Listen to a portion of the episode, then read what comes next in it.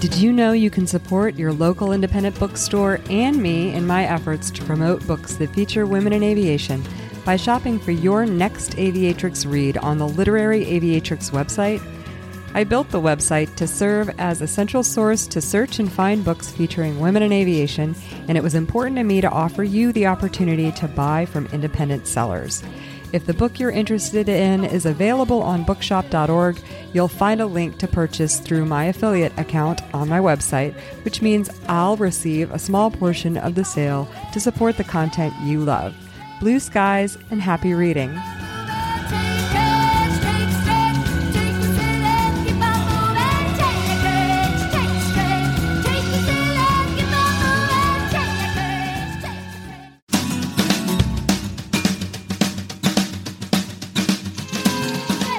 This is Liz Booker with a literary aviatrix waypoint along our journey through stories featuring women in aviation. This one is from season 2, episode 13, in my interview with Erin Mariah Murphy about her picture book, Halfway Home. Erin is an airline pilot who discovered animal air rescue services after volunteering for her local SPCA. She adopted an adorably different dog, Zeke, whose photos you can find on her website and Instagram page. And she ultimately wrote this story that combines Zeke's quirkiness and special needs with the world of animal rescue. Earlier in our interview, Erin talks about piloting the Pilatus aircraft and flying mail for Cape Air along her aviation journey, both of which you'll hear us reference here.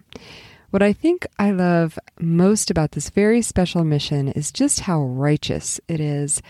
As someone who flew search and rescue and humanitarian missions for most of my career, there's something very gratifying about doing the most good for the most in need.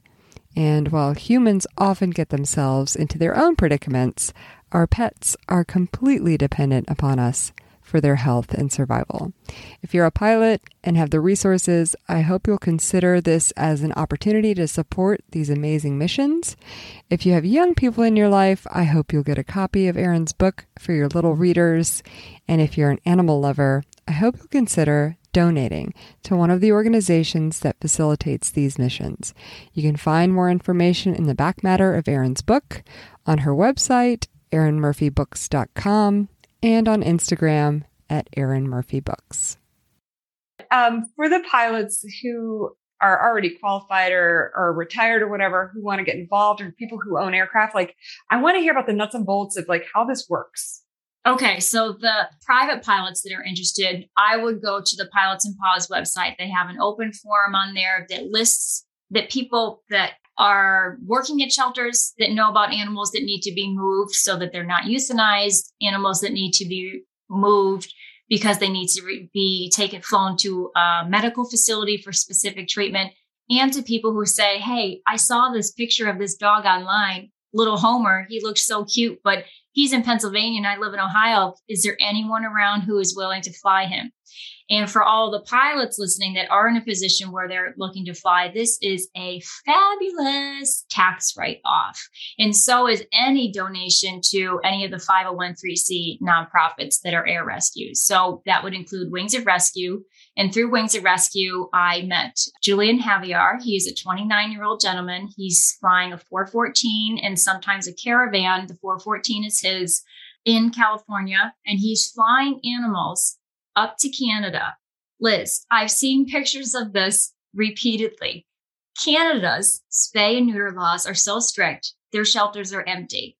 And there are the images that I have seen are people at the airport when Julian lands, families, literally, they have signs and they're like cheering. It's like an air show. There's like a hundred people there and they're all in line to try to get first dibs on a dog.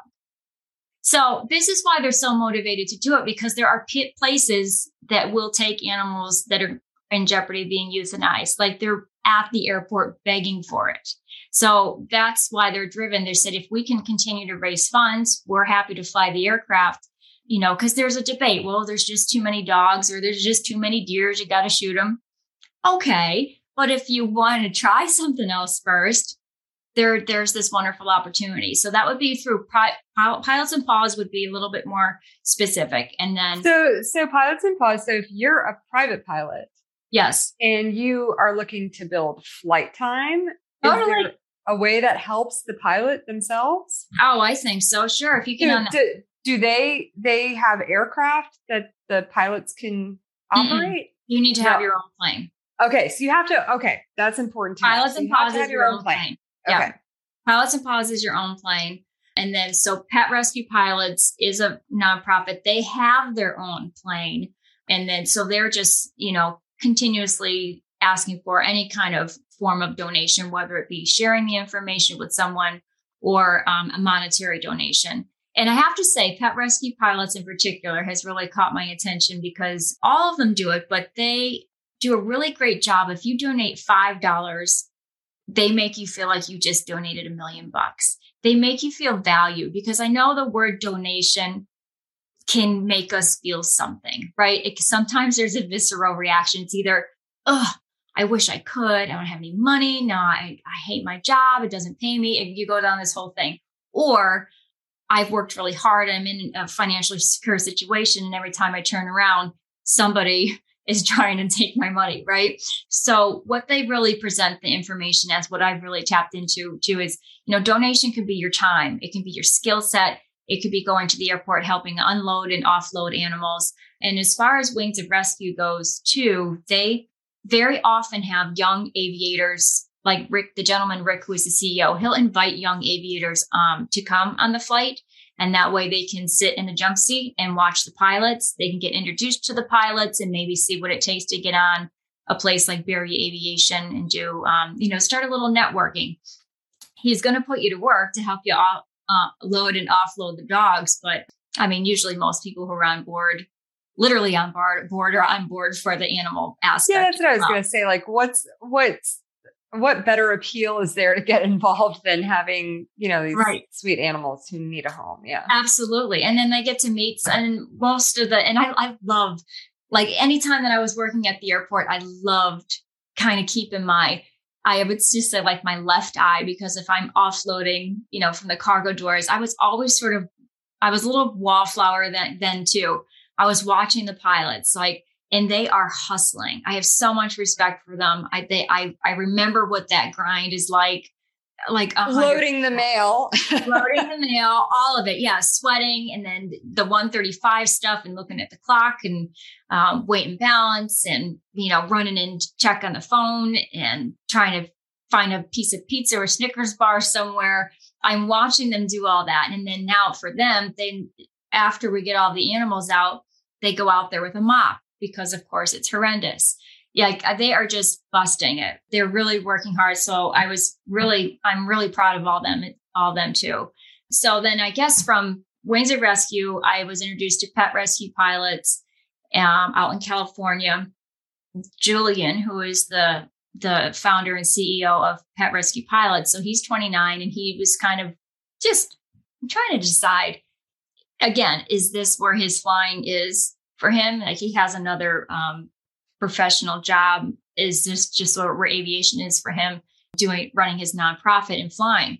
However, he's just getting tired. I mean, he's also working very, very hard most of the time by himself, and he's not getting paid. Like he's just, eh, you know, he's raising funds, but it's just to pay for these things. So he was feeling a little bit depleted in that department, which I can completely understand so we were having a little discussion about it and then he asked me kind of like you like what was your aviation journey? So i started to talk about the pilatus and how fond i was of it.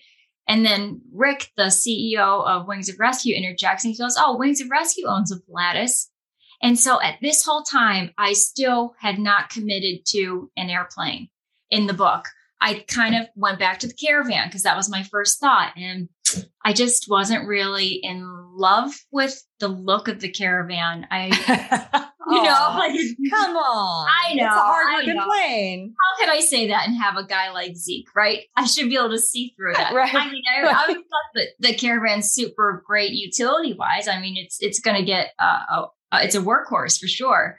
Um, but I wasn't in love with it for the book. And so I I again almost swallowed my tongue and I said, Rick, oh my gosh, tell me more about the Pilatus. Like, why don't, is that just way too small to house everything from Louisiana? He goes, yeah, that's why you never see it. We do, you know, some smaller operations with it. And then he's like, yeah, it's, it's on our Instagram. You'll see pictures of it. So that was what t- sealed the deal for me. I had a personal connection with it. And then once I saw all the imagery with it, working on behalf of Wings of Rescue, I was like, the Pilatus is is going to be the plane for halfway home. That is just so great. All of that is so great. Uh, the third, want, the third oh, organization, real quick, is um, Pilots oh, Rescue. They're on the East Coast, and they do solicit other pilots to do flying for them. Again, it would be your own airplane, or someone who would be, or someone who, like the gentleman who runs that. His name is Michael Schneider. He did start flying for Pilots and Paws, and he would rent an airplane. He just had to be obviously forthcoming about what he was going to do and he put like a tarp down, you know, and w- and then ended up cleaning the given making sure the plane was extremely clean when he was done. So if you don't have your own airplane and you do want to get involved, it would just take a little extra prep, you know, for the animal or whatever. I haven't really seen anyone even really talk about any like horrendous horror stories. I mean, most of the time they're in a crate. You feel comfortable taking them out of crate out of the crate, you can always size them up though. You know, you can tell if one of them is just overexcited and it's not a good idea. Or, you know, I've even flown on a, a rescue with Michael and, it, you know, there was a smaller dog that was just chill and he just, we took him out and he sat in my lap the whole time. So um, it's doable. Yeah. And I, I think I saw a post somewhere about altitude and the effect on animals too, mm-hmm. like the things that you have to consider for them compared mm-hmm. to, to, humans on board. And just a really interesting uh, a really interesting little niche of aviation that I didn't know about.